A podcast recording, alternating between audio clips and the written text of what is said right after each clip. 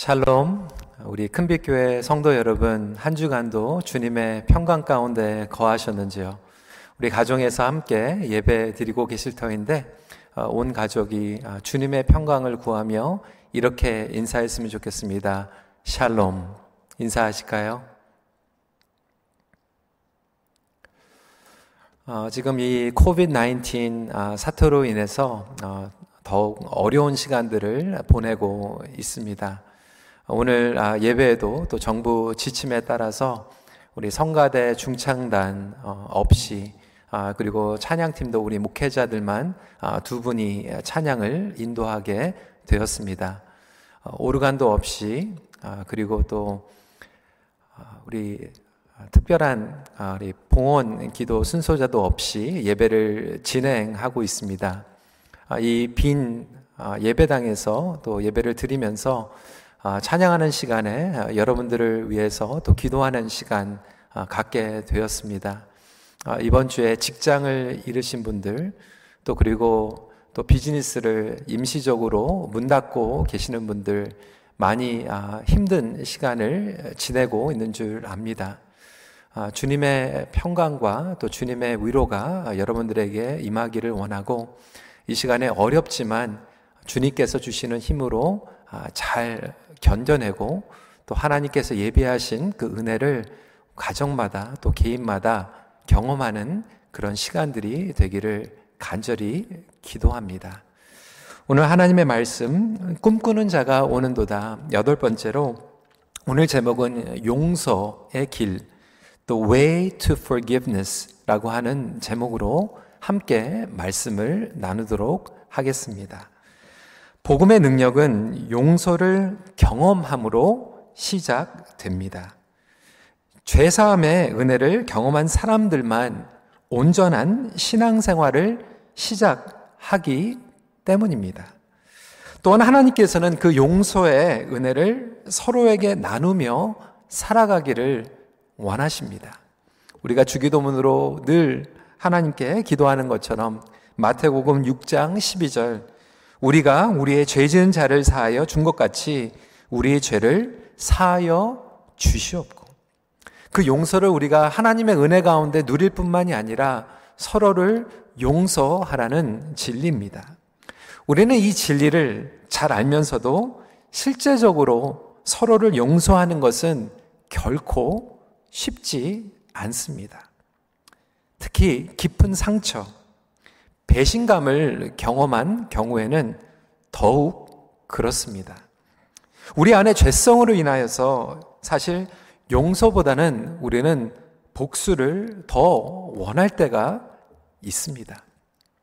이번 이 코로나 사태로 인하여서 아, 많은 사람들 가운데 아, 이 중국에 대한 그런 반감을 갖고 표현하시는 그런 분들도 있습니다.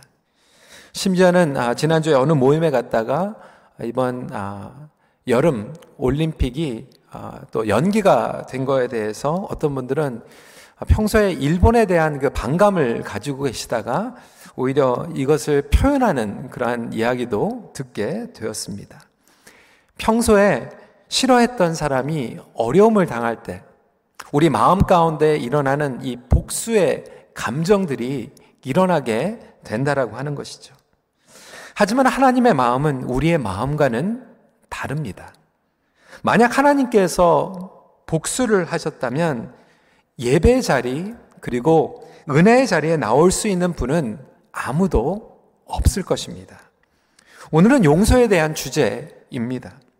다시 요셉의 이야기로 돌아가 요셉이 국무총리가 되었습니다. 그리고 7년의 애굽 땅에 풍년이 있은 후에 심한 기근이 찾아오게 됩니다. 요셉의 해석과 준비에 대한 대처가 정확하게 맞았던 것입니다. 그는 국무총리가 되었고 세월은 흘러서 아마도 7년, 8년 이상은 되었을 것입니다. 그리고 형제들에게 배신당하고 애굽의 노예로 팔려간 지도 20년이라고 하는 긴 세월이 흘렀습니다. 그런데 온 땅에 찾아온 이 기근 때문에 마침내 형들이 음식을 구하러 요셉 앞에 또 그가 동생인지도 알아보지 못한 채 서 있는 것입니다. 정말 원수를 만난 거 아니겠습니까? 이때 요셉의 마음은 어땠을까요? 아마 20년 전에 있었던 일, 그리고 그가 그동안에 고생했던 그 모든 일들이 기억 가운데 영화와 같이 흘러가고 있었을 것입니다. 하지만 요셉은 어떻게 그 형들을 용서할 수 있었을까요? 우리 마음 가운데 있는 깊은 상처, 그리고 어려움을 준 대상들을 어떻게 하면 오늘 이 말씀을 통하여서 용서할 수 있는 그 비결을 찾아낼 수 있을까요? 첫 번째로 우리가 분명히 기억해야 되는 것은 용서의 시작은 하나님 이십니다. The source of forgiveness is God and God Himself. 우리는 마음의 용서를 할 수 없는 이유, 그것이 상대방에게 있다고 생각합니다.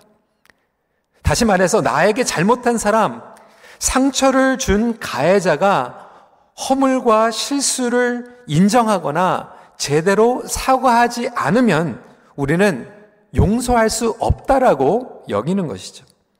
그 사람의 인격이 잘못되었기 때문에 그리고 철저히 그 사람이 잘못한 것이기 때문에 우리는 용서하지 못하고 그 사람들을 미워해도 된다라고 여기는 것입니다.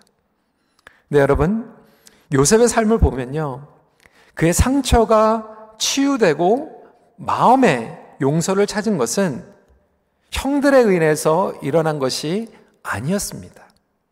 하나님과의 관계를 통해서 치유와 용서를 얻게 됩니다. 하나님과의 관계 회복을 통하여서 마음의 용서가 시작된다라고 하는 것이죠. 이미 저희는 지난주에 창세기 41장 51절을 통해서 요셉이 치유받는 구절을 아, 함께 나누었습니다. 다시 한번 읽어볼까요? 시작. 요셉이 그의 장남의 이름을 문하세라 하였으니 하나님이 내게 내 모든 고난과 내 아버지의 온 집 일을 잊어버리게 하셨다 하며 모든 고난과 아버지의 온 집 모든 일들을 잊어버렸다라고 하는 것은 치유의 의미를 가지고 있습니다. 그 치유는 요셉을 팔아 넘기고 배신한 형들이 빌었기 때문에 온 것이 아니었습니다. 요셉이 국무총리가 된 후에 보디발에게 정식으로 공식적인 사과를 받은 것도 없습니다. 하나님의 치유는 이와 같이 가해자와 상관이 없이 하나님 안에서 경험할 수 있습니다. 그뿐만이 아니었을 것입니다. 요셉을 견제하고 어렵게 했었던 바로의 측근들이 분명히 있었을 거예요. 여러분 한번 생각해 보세요. 노예로 팔려온 청년이 감옥에 들어갔다가 갑자기 천하의 애굽의 국무총리가 되었습니다. 바로 다음에 권력자가 되었습니다. 바로 밑에 있는 신하들이 시기하지 않았을까요? 질투하지 않았을까요? 7년의 풍년 동안 음식물들을 쌓아놓게 한 결정, 바로에게 받았던 그 모든 총회, 그를 어렵게 하고 사사건건 반대를 했을 신하들도 있었을 것입니다. 하지만 요셉은 복수나 힘겨루기를 하는 것이 아니라 하나님과의 온전한 관계를 누리고 마음의 용서를 품게 됩니다. 성도 여러분, 이와 같이 우리 마음의 용서는 하나님과의 관계에서 시작됨을 믿으시기 바랍니다. 가해자, 즉, 나에게 상처를 준 사람에 의하여 우리의 치유가 결정되는 것이 아니라고 하는 것입니다. 이것을 영어로 설명하면 healing process begins with a forgiver, not with a wrong doer라고 표현할 수 있을 것입니다. 우리 성도들 가운데에서는 아, 다른 사람들에게 상처를 받으신 분들이 있을 거예요. 심지어는 가족들에게 받은 상처도 있을 줄 모르겠어요. 직장 가운데에서 상사에게 받은 상처, 배신감, 특별히 이러한 어려움에 처하게 되면 그동안에 나에게 줬던 약속들, 그리고 내가 열심히 했던 그 모든 것들을 잊어버리고 오히려 배신감을 당하는 그러한 분들도 있을 것입니다. 우리의 마음 가운데 너무나도 그 어려운 시간들을 지나갈 때 다시 한번 주님 앞에 엎드릴 수 있는 저와 여러분들이 되시길 주님의 이름으로 축원합니다. 하나님께서는 요셉의 이 내면 가운데 성화와 치유하는 시간을 갖게 하셨습니다. 가족, 가족들과 떨어져 있는 시간을 통하여 그의 마음을 만져 주셨던 것이죠. 지금 사랑하는 가족들도 우리가 만나지 못하고 있는 그런 시간들을 보내고 있습니다. 심지어는 성도들 가운데, 목장 식구들 가운데 함께 모여서 예배를 드리지 못하고 있는 시간을 보내고 있습니다. 제가 원하고 바라는 것은 오히려 따로 떨어져 있는 이 시간 가운데 우리가 온전한 하나님과의 관계를 회복하고 하나님께서 주시는 사랑과 은혜를 깊이 경험하면서 혹시 그동안에 불편했던 관계들, 우리가 사랑하며 품어주지 못했던 사람들을 향한 용서의 은혜를 다시 한번 경험하는 그러한 복된 시간이 되기를 바랍니다. 그렇다면 용서는 언제부터 시작되었나요? 어떻게 시작이 되었나요? 아마도 요셉이 노예로 팔려간 후 바로 형들을 용서하지는 못했을 거예요. 감옥에 들어가서 용서를 한 것도 아닐 거예요. 하지만 말씀을 통해서 보게 되는 것은 그가 과거를 잊고 삶의 열매를 맺기 시작할 때. 그렇습니다. 용서는 있는 것입니다. Forgiveness starts with forgetting. 잊는다라고 하는 것은 forgetting 한다라고 하는 거죠. 결국 이 forgiveness하고 forgetting 하는 것은 함께 가는 것입니다. 여러분, 어떻게 우리가 기억에서 잊어버릴 수가 있습니까? 사실 기억하지 말라는 의미가 아니죠. 그것은 더 이상 나의 발목을 붙잡지 못하게 하는 것입니다. 이것은 성령님께서 우리 마음 가운데 역사하실 때만 가능합니다. 우리 성도들 가운데, 우리 삶 가운데 여전히 10년 전에, 20년 전에, 아니, 몇 달 전에 있었던 것을 마음 가운데 계속해서 붙잡고 계시는 분들이 있을 거예요. 그런데 천국의 은혜가 임하는 순간, 우리의 상처보다 더 큰 은혜가 임하는 순간, 우리는 과거에 있었던 것들을 잊어버리는 은혜를 경험하게 됩니다. 더 이상 우리의 발목을 붙잡지 않게 되는 능력을 경험하게 됩니다.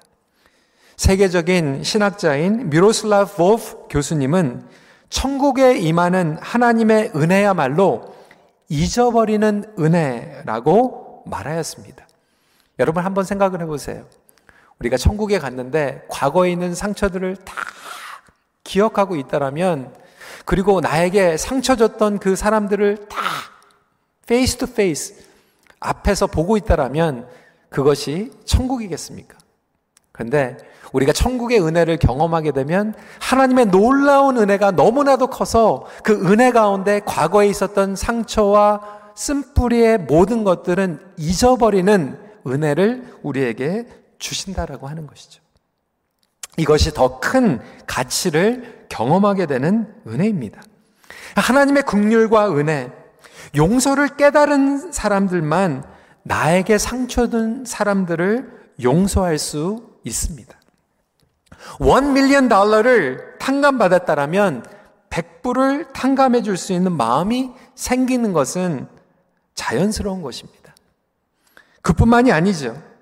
하나님의 은혜는 우리 안에 미움과 증오가 깊숙이 뿌리 내리는 것을 그냥 놔두시지 않으십니다.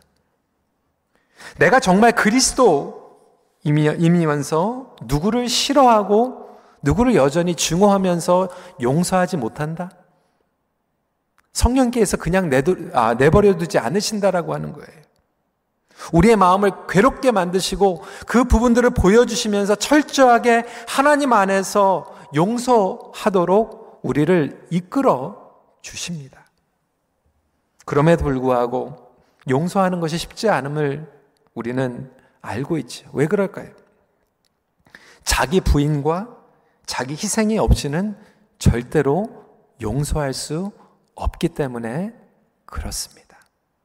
내 자, 나의 자존심을 내려놓아야만 가능한 것이죠. 그래서 사실 용서보다 복수가 더 쉬운 것입니다. 하지만 우리는 예수 그리스도의 용서를 경험했습니다. 예수 그리스도의 용서는 어떠한 용서였습니까? 자기 자신을 내어주시며 용서하신 것입니다. 하나님께서는 독생자 예수 그리스도를 희생하시면서까지 우리에게 용서를 해주셨습니다. 용서는 그 정도의 가치를 가지고 있습니다. 용서는 생명입니다. 그래서 용서하는 사람, 그리고 용서한, 용서를 경험한 사람에게는 생명의 기쁨을 경험하게 됩니다. 나는 왜 신앙생활을 하면서 여전히 생명력이 없는가? 왜 나에게는 기쁨과 감사함이 없는가? 혹시 우리의 마음 가운데 용서하지 못하는 사람이 있기 때문에 그런 것은 아닐까요? 두 번째로 하나님은 회개의 기회를 주십니다. 요셉에게 상처를 준 형들도 세월이 흐르고 과거의 일을 다 잊어버리고 있었을 것입니다.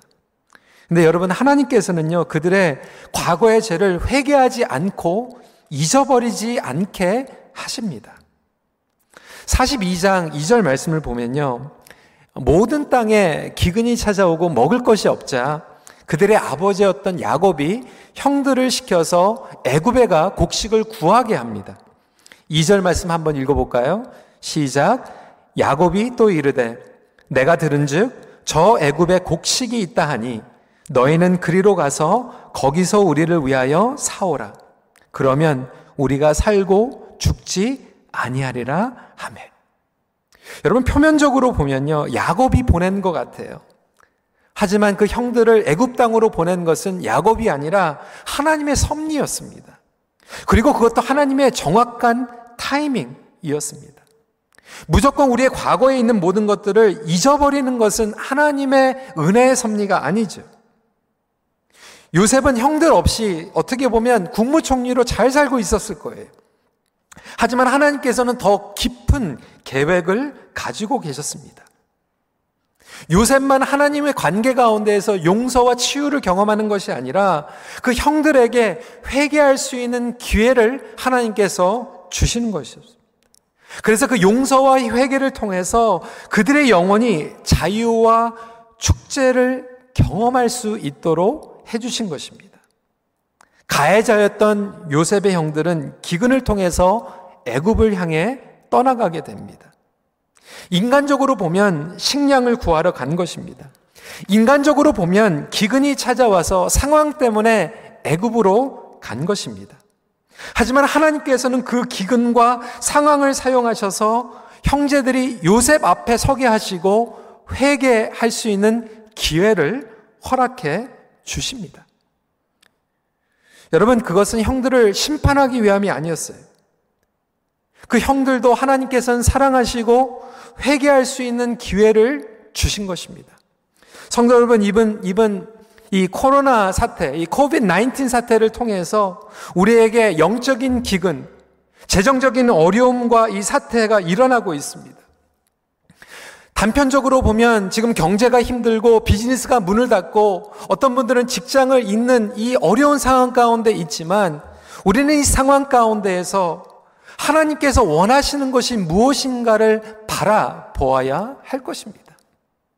비즈니스도 essential 비즈니스, non-essential 비즈니스가 무엇인가를 구분하고 있는 지금 이때입니다.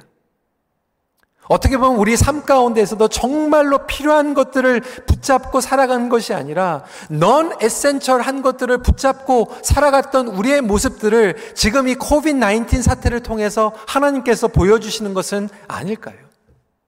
우리가 용서하지 못하고 마음 가운데 사랑하지 못하며 살았던 그 부분들을 하나님께서는 이 사태를 통해서 회개할 수 있는 시간을 주시는 것은 아닐까요?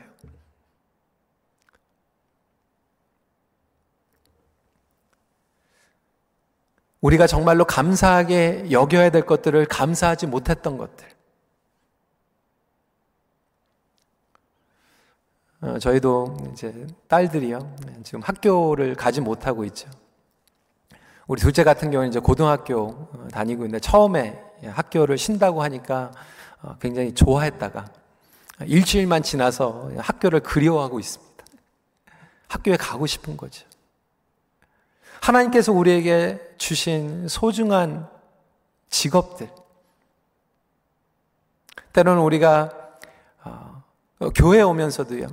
주차장 때문에 막 더블 파킹하고 뭐 출입분 파킹하면서 뭐 불편하니까 뭐 성도들 가운데에서 뭐 얼굴 붉히고 오늘 아, 빈 아, 예배당을 보면서 그리고 빈 친교실을 바라보면서 주일날 막 북적북적하고 뭐 국밥 뭐 어쩔 때는 흘리기도 하고 뭐 그릇 때문에 어려워하고 아, 주차 때문에 힘들어했던 어떻게 보면 하나님께서 우리에게 주신 너무나도 축복되어 있는 것들을 감사로 하나님 앞에 예배로 드린 것이 아니라 불평하고 어려워하고 힘들었던 것.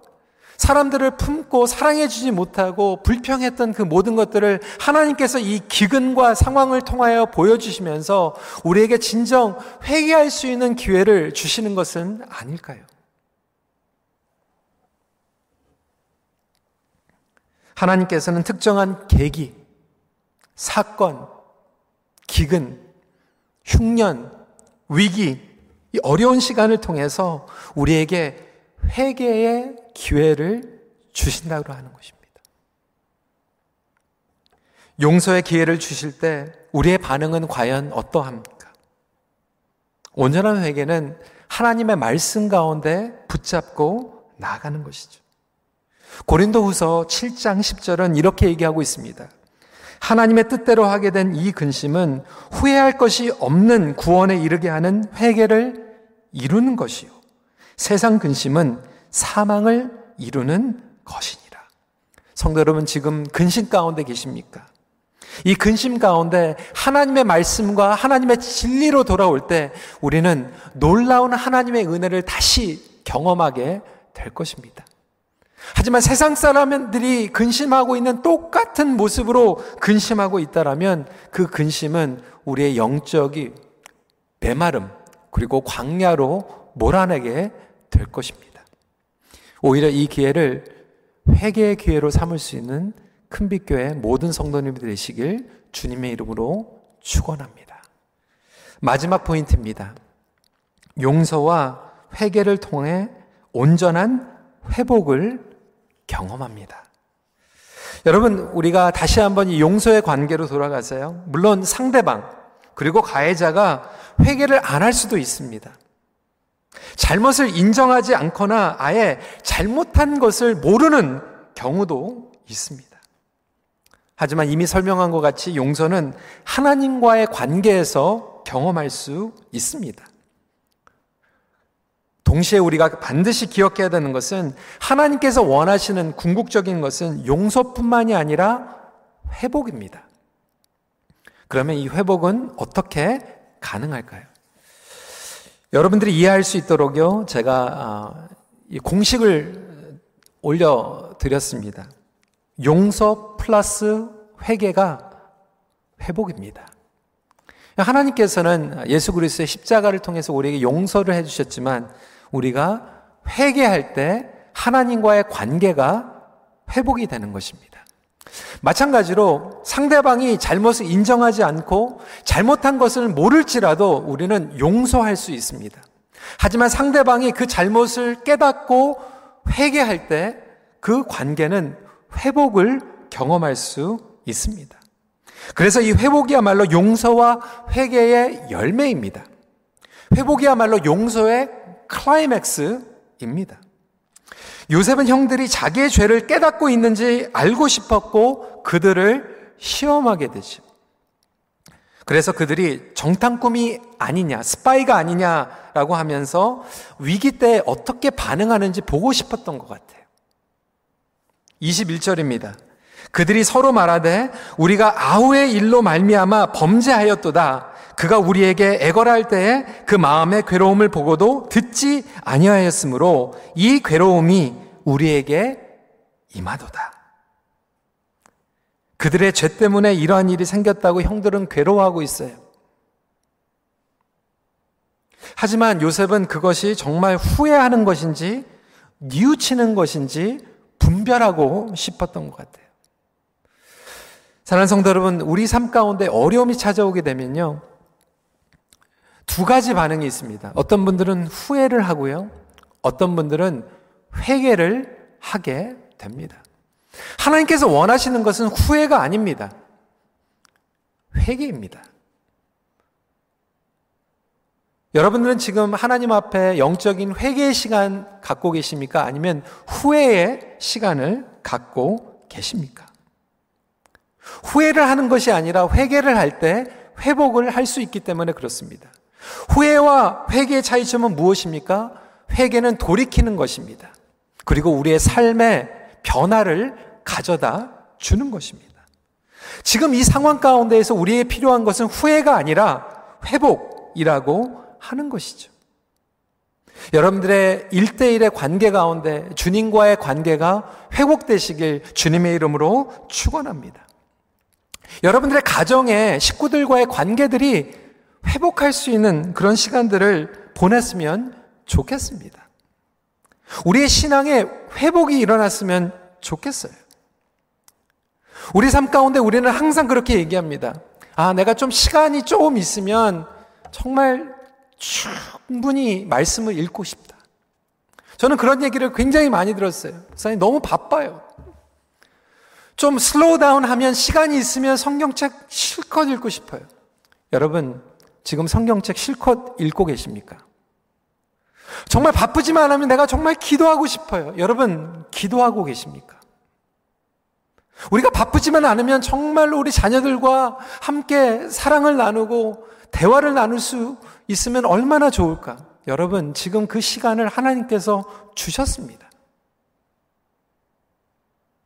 어떤 분들은 아, 시간이 있으면 좀 책좀 좀 많이 읽고 좀 공부도 하고 묵상도 하고 또 집 봄 청소도 하고 하지만 우리의 삶 가운데 이러한 모든 것들이 정지되었을 때 우리는 삶의 패턴을 바꾸는 것이 아니라 그냥 원망하고 후회하고 또 지나갈 수 있다라고 하는 것이죠.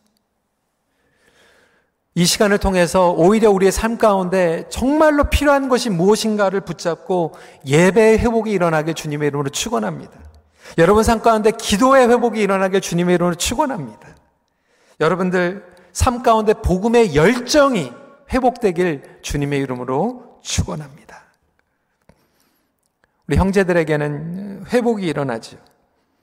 24절 말씀을 보니까 요셉이 그들을 떠나가서 울고 다시 돌아와서 그들과 말하다가 그들 중에서 시므온을 끌어내어 그들의 눈앞에서 결박하고 여러분 이 어려움이 찾아오니까요 형들이 진심으로 회개하기 시작합니다. 자신들이 살기 위해서 살아남기 위해서 시므온을 외면하는 것이 아니라 오히려 어떻게 그를 구할 수 있을까 고민하게 되는 거죠.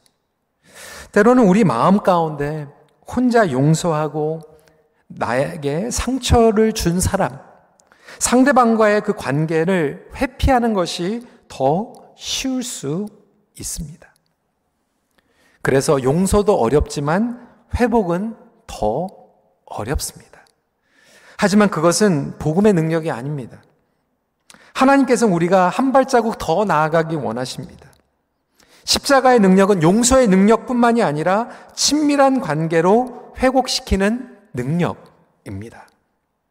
물론 모든 관계를 다 회복해야 하는 것은 아닐 것입니다. 사회적으로 범죄자, 법적으로 여러분들에게 피해를 입혔던 사람들, 전혀 모르는 사람들이 여러분들에게 상처를 줬을 때 그 사람들과 다시 만나서 뭐 친밀한 관계를 누려야 된다라고 이야기하는 것은 아닙니다. 그리고 모든 관계가 다 회복될 필요도 없을 것입니다. 하지만 여전히 여러분 삶 가운데 회복의 관계로 숙제를 주신 분들이 있습니다. 여러분 가정 가운데 여러분들이 용서해야 될 배우자, 부모님, 자녀, 영적인 공동체, 우리의 이웃들, 하나님께서는 그들과 회복하는 시간을 우리에게 허락해 주실 것입니다. 또한 여러분들 가운데에서는 여러분들이 먼저 용서를 받아야 할 분도 있을 것입니다. 오늘 주님의 은혜 가운데 회개하십시오.